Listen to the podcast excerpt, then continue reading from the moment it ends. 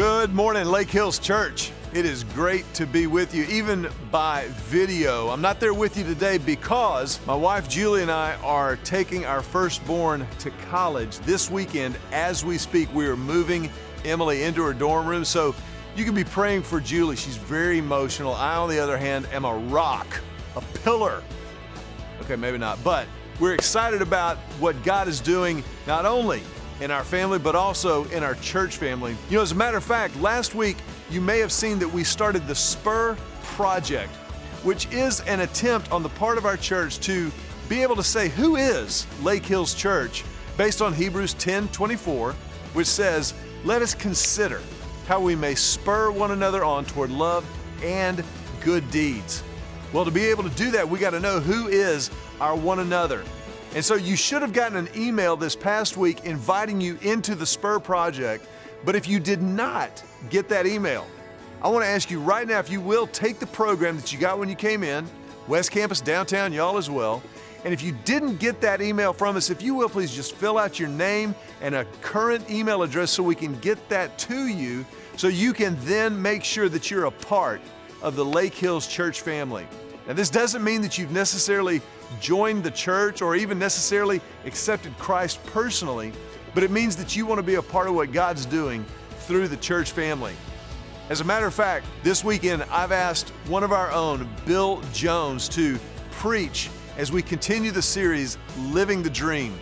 Bill is a member of our board of directors. He is someone who provides the financial and spiritual oversight for our church family but he's also become a very, very close friend to me. He is a phenomenal communicator.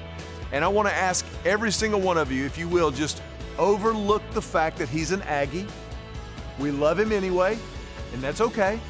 But if you will, right now, whether you're on our West Campus or maybe downtown, I want to ask you to stand to your feet, put your hands together, and give a crazy Lake Hills Church welcome to one of our own, Bill Jones.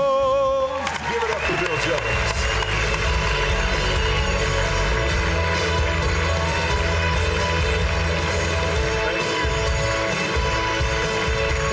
Thank you. I, I've researched this and I've determined that covetousness and jealousy of another man's college is a sin. So we're going to have to do an intervention from Mac and help him through this. Uh, we uh, send your prayers up for Mac and Julie, particularly Mac, and taking Emily to school. Um, I know I have three children, and when I took my son to VMI, he was a scholarship football cadet there, and I dropped him off and waved goodbye and drove off in the rental car and watched him fade in my rear view as I drove off. I felt like somebody was ripping off my left arm. And I told my wife, I said, I'm not taking Katie to school. I'm not doing it. You're going to have to take her because if I take her, I will stay. Who's that guy in the bushes? Don't worry, it's my dad. He's harmless. So pray particularly for Mac. We are studying dreams, and Mac got us started last week, and we're studying it through this through the life of God's servant Joseph, Joseph of the Old Testament, not Joseph, Jesus' stepfather.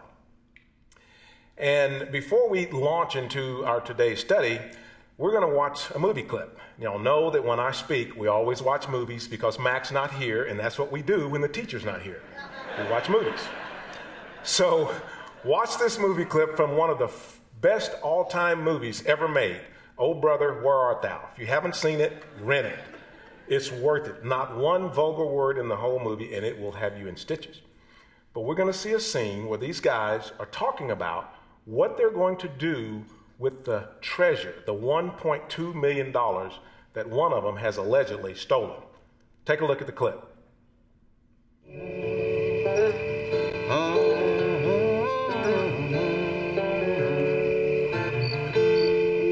Let's bed down here for the night. Yeah, stinks in that old barn. Suits me. Pretty soon it'll be nothing but feather beds and silk sheets. Million dollars. Million point two. Five hundred thousand each. Four hundred don't. Pete, what are you gonna do with your share of the treasure? Go out west somewhere. Open a fine restaurant. I'm gonna be the maitre d'. Read all the swells. Go to work every day in a bow tie, tuxedo. And all the staff say yes, sir, and no, sir. And in a jiffy pig. And all my meals for free.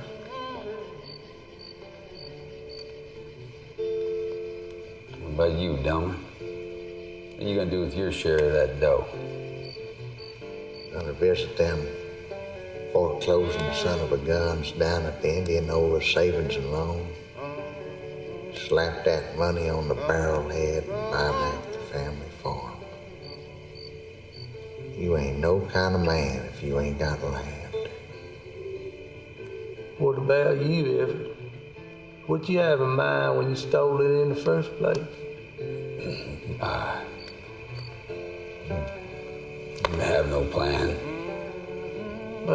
That sound like you.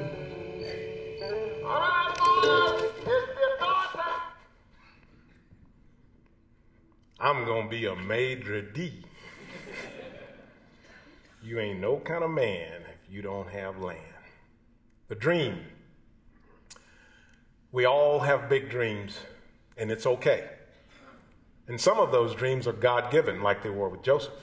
He had big dreams. And we take up from last week where we talked about Joseph being a spoiled little brat, the favorite son of 11 other brothers. He was given a multicolored Armani jacket by his dad when the other boys had to go tend the sheep.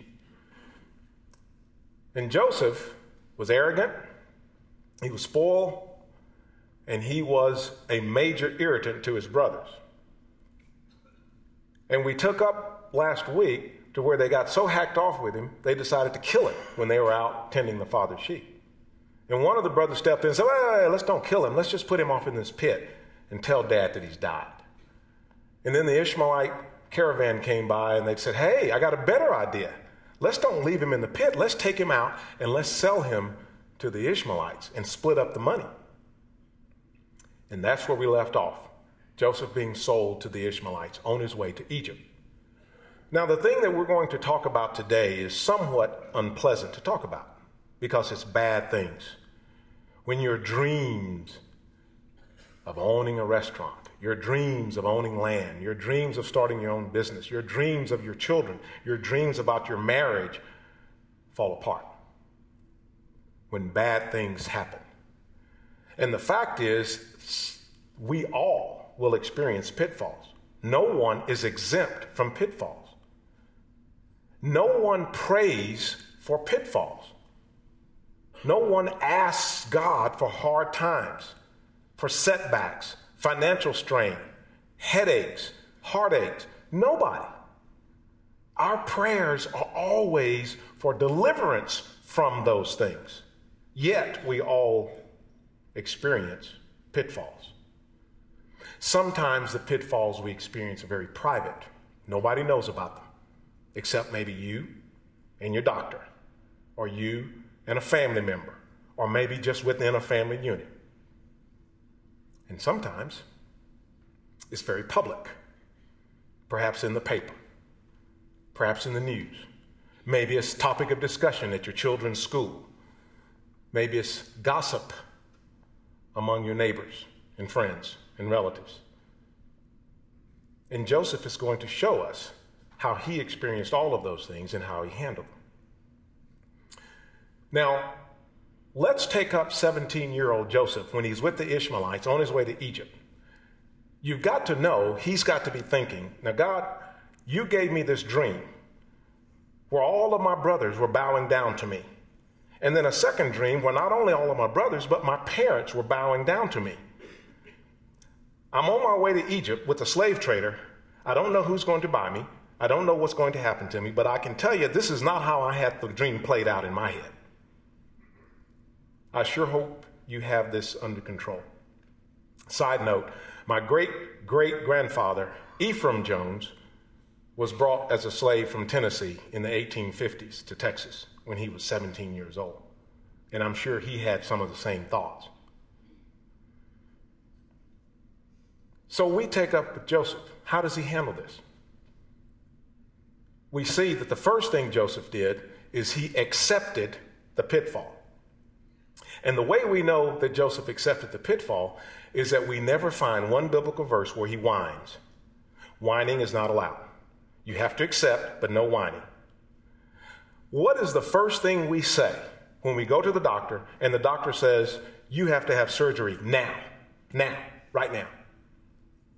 Or we get that call from our children's school and says, You need to come down here and talk to the principal about your child today.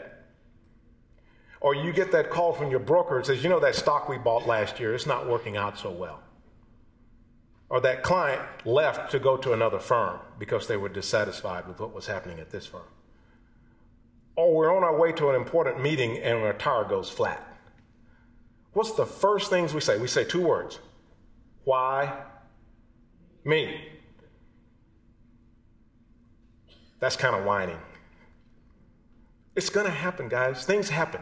Things happen because of we live in a sinful world. Things happen because this is an imperfect world. Things happen because of accidents. Diseases are here and they will affect people. And by the way, when we find out things are happening to us or disease happens to us, what do we say? Why doesn't it happen to other? This is something that happens to other people, not me. Well, do you know who other people are? You are other people to people who don't know you. So we all are other people. And nobody gets a buy from pitfalls in life. The second thing we find in accepting the pitfall is that the Lord was with Joseph, even as a slave. We take up verse 2 of chapter 39 of Genesis, which is where we're studying. 39 Genesis, Second verse. The Lord was with Joseph, and he prospered, and he lived in the house of his Egyptian master. So, even though Joseph is a slave in a foreign land, he's doing pretty well. Turns out he was the slave of the chief of the Pharaoh's bodyguard, basically, the guy who was head of the Secret Service for the Pharaoh. So he turned out, he was owned by a guy with power and had access to Pharaoh. And he did this guy a good job. By the way, Joseph had his faults. He, he was a spoiled brat. Uh, he was hard to get along with to the point where his brothers wanted to kill him. But Joseph had skills. He was good at what he did. In modern day times, he would probably be an MBA. He would be the kind of guy you would want to lead your company as a CEO. Uh, he knew how to manage people and finances and resources and farming and uh, the household, and he did a good job. And the Lord was with him even in the middle of his pitfall. And that's what we get when we accept the pitfall. The third thing that happens is that he made the best of it.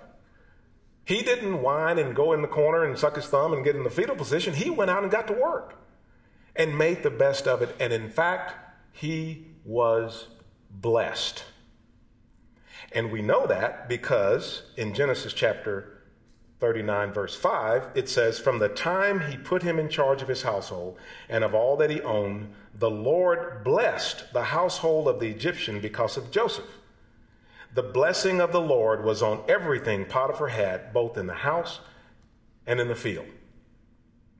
So, even though Joseph is going through a pitfall in his life, it is not the path that he would have picked to achieve his dreams as a slave in a foreign land.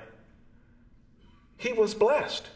And not only was Joseph blessed, the people around him were blessed, including the man who bought him as a slave, Potiphar, and all of his house. We're going to get more into blessings in just a minute.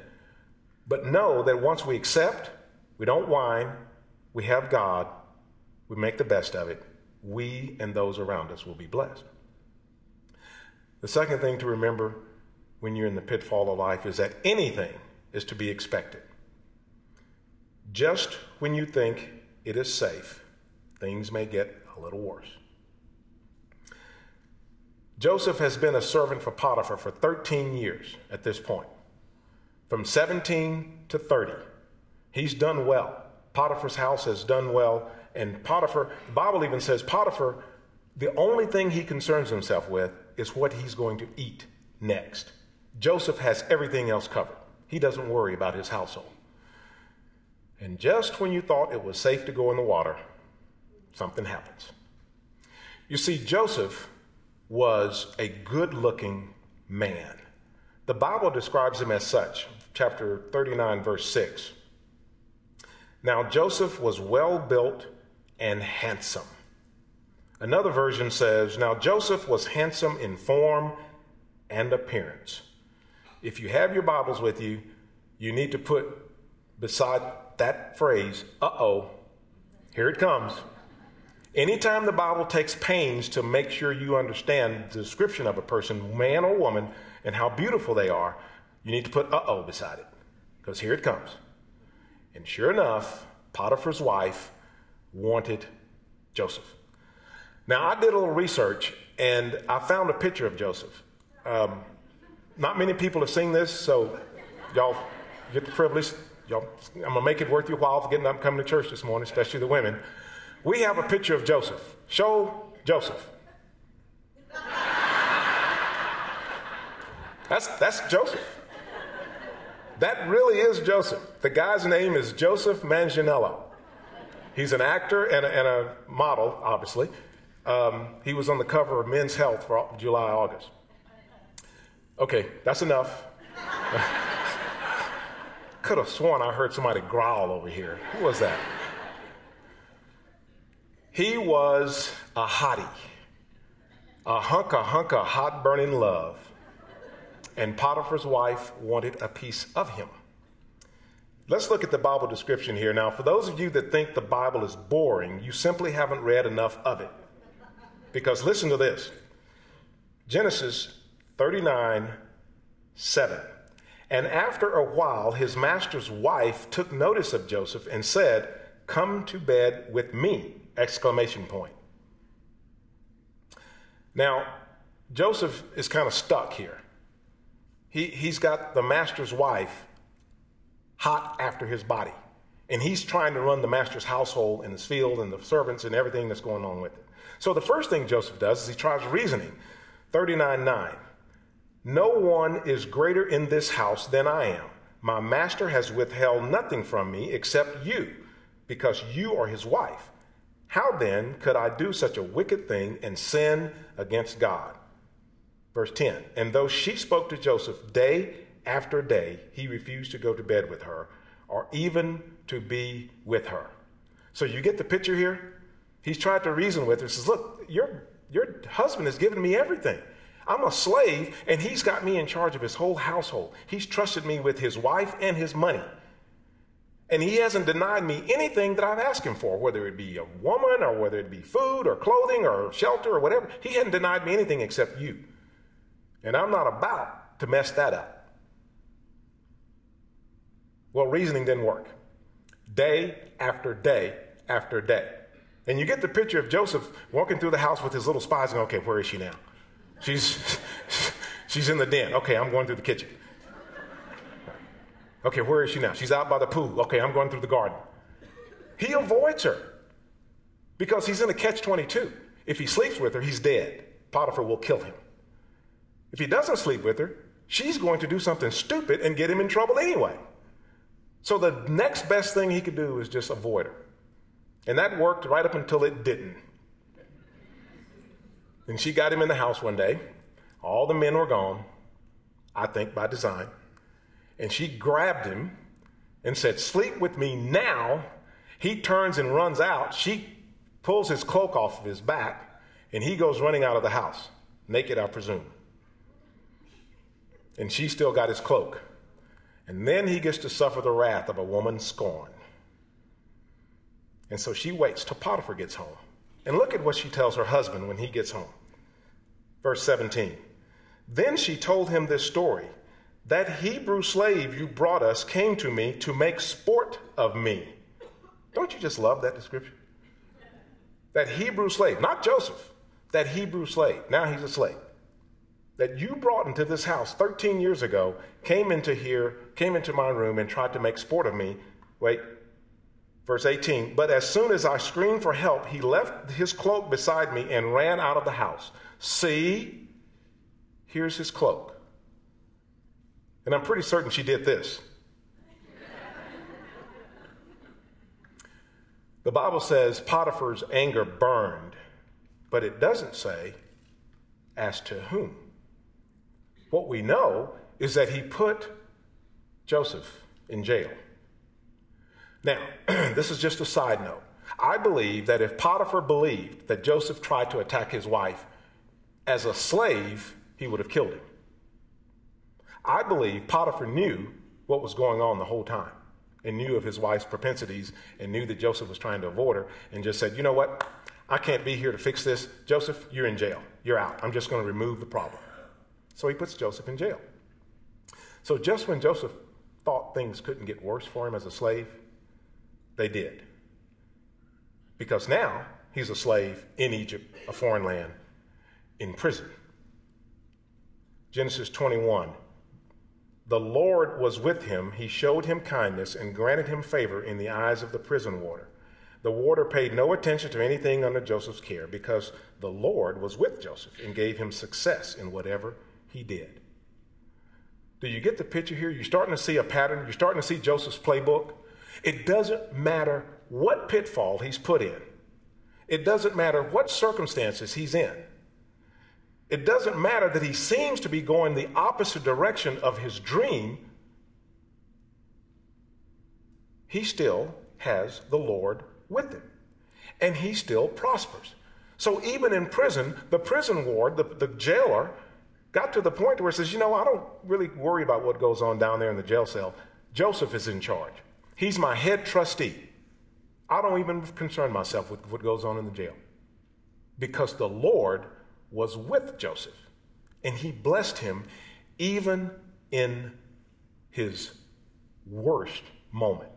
He can't get any lower than the jail cell of Egypt as a slave. So he made the best of a bad situation and the Lord blessed him. And the Lord did not only bless him, he blessed the jailer and all those around him. Now, the question isn't whether you and I will go through our pitfalls. The question is whether anyone will be blessed by us as we go through our pitfalls. You see, I have been blessed by a client who lost her son because of her faith in Jesus Christ. I have been blessed by a friend that went through a nasty, extended divorce because of his faith. I have been blessed by friends with cancer, some of whom survived and some of whom did not. I have been blessed by a boss who lost his wife when she was eight months pregnant with his fourth child lost a child too. That same boss lost one of his remaining three children some years later on their way to Disney in Florida when a drunk driver came across the median and killed him.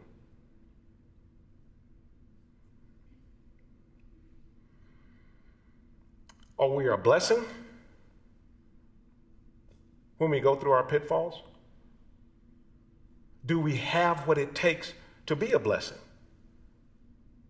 Do we allow God to work through us according to his plan as we go through the pain of a pitfall? The last thing I want to leave you with is that it's okay to anticipate relief. Joseph anticipated relief in prison. And we see that the Pharaoh's cupbearer, that is his sommelier, the person in charge of his wine, and the baker ended up in prison with Joseph. We don't know what they did wrong, but they did something wrong to hack off the Pharaoh. He put him in prison. Both of these guys had a dream. They couldn't interpret it. They came to Joseph. He interpreted both of their dreams. For the baker, he says, Your dream means in three days, you're toast. Pharaoh's going to hang you. You will die. I'm sorry. He goes to the cupbearer, the sommelier, and says, Good news, buddy. In three days, you will be back serving the Pharaoh and pouring wine in his cup. You're going to survive. I only have one request of you don't forget me and mention me to Pharaoh. And we see that in chapter 40, verse 14. But when all goes well with you, this is Joseph talking to the cupbearer after he's interpreted his dream. When all goes well with you, remember me and show me kindness. Mention me to Pharaoh and get me out of this prison. Verse 23 of chapter 40. The chief cupbearer, however, did not remember Joseph, he forgot him. The one thing in our study that we, that we see Joseph asking for, just to not be forgotten, he was forgotten. And that's where we end our message today. And you may go, oh my goodness. I mean, I thought church was supposed to be uplifting. Wow. Now we are uh, purposefully going to end right here with Joseph in prison as a slave in a foreign country for in prison for a crime he did not commit and forgotten. We're going to end there because I want that to marinate with each and every one of us as we contemplate our pitfall, as we contemplate that which hurts us, which bothers us, whether it be a home life or a medical condition or a child who's gone astray or drug addiction or alcohol addiction or whatever it is that is your pitfall and to know that there is a way through it. Because we know Joseph, the end of the story, by the way, which we're not going to cover this Sunday, but we know Joseph, quite frankly, is a chief player in the creation of the nation of Israel that exists all the way through today. But we leave him at a low point in his life. And we end with a few points. Number one, God does not steer us clear of pitfalls. Not all of them. Some, yes. Every time I get on a plane, as the plane is taxiing down the runway, I have a little prayer that I say Lord, bless the pilot, bless the navigator, bless all the people who were fiddling around underneath the plane as they were loading the baggage, that they closed all the latches and put the gas cap back on. Quiet your winds, calm your wildlife, give us safe passage. I don't know if that works. I don't know. Hadn't been in a plane crash yet. But he doesn't avoid all pitfalls. He doesn't steer us clear of all pitfalls. We're going to go through some. And mine will be different than yours, and yours will be different than hers. But when we're in the pitfall, we're not, about, we're not in there alone. If we're connected, God is with us through it all. Expect the pitfall to last longer than we want, but not a second longer than what God wants. Going through one of God's pitfalls is sort of like going through the Spartacus exercise routine. And if you don't know what Spartacus is, look it up. It's 10 stations, one minute each, back to back, three sets. Okay? So you do 10 things for one minute, back to back, and then you get a rest, and then you get to do it again, and you get a two minute rest, and then you get to do it again. Now, there are some of you buff looking guys out there say, I can do anything for a minute. Trust me, there is no longer minute than the second set about halfway through in Spartacus. That minute lasts about an hour and a half. But if you endure it, the end results will be pleasing. And oftentimes, as we're going through it, We say, God, are you there? How long? And is it going to get any worse? And don't ask that question because it probably will.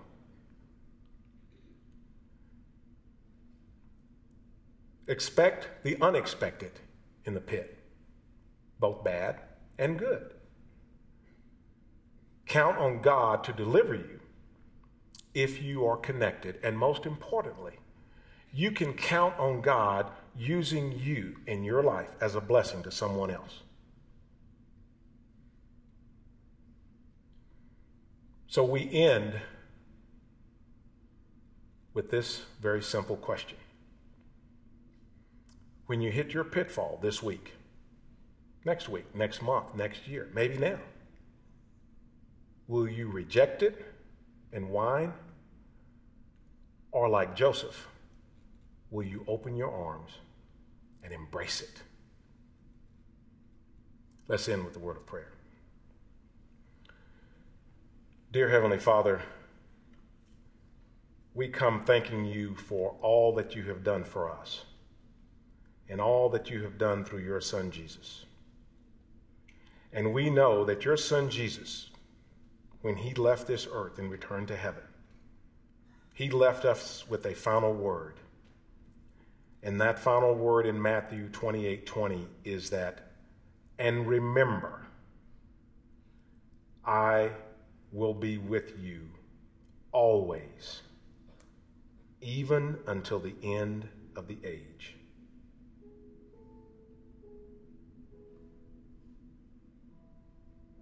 Help us to remember that as we go through the pitfalls of life. While we pursue our dreams, some dreams given to us even by you, but to know and to accept that you, through your Son Jesus, will be with us, that you will never,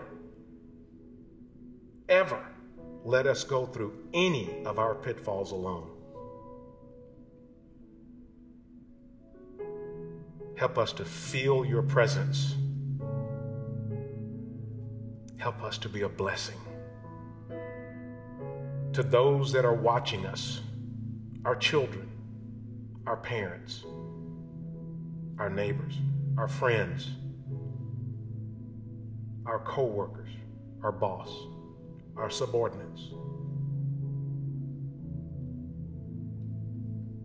The person sitting next to us on the plane that we may never know. Help us to be a blessing, even in the midst of our pitfalls and setbacks. If there is anyone here with our heads bowed and our eyes closed that is not yet connected, you've never made that commitment, you've never accepted the companionship and the love of Jesus Christ. Now is the time. You may not know all the answers, you may still have some questions, and that's okay. But if you're being led today to say, I'm all in, I don't have it all figured out, but I'm all in I'm tired of going through my pitfalls alone. I'm tired of the struggle. I need some help. And that last word that Jesus gave us that He would be with us always, even until the end of age. If you want a piece of that, now is the time. And that's all you got to do is just ask with your head bowed, with your eyes closed, if there's anyone that has prayed that prayer, raise your hand. Very slowly, but definitively. We have something we want to give you. Keep your hands up just a moment. All eyes closed, heads down. When you get the, the little package that's coming to you, open it up, fill it out. It's got a little Bible in there, and drop off the card at the blue tent or you can put it in the offering plate. If you have any questions, there's, there will be people at the blue tent that will help you. We have a thing that we do here is you bring your hands down, we bring our hands together and say, Welcome to the family.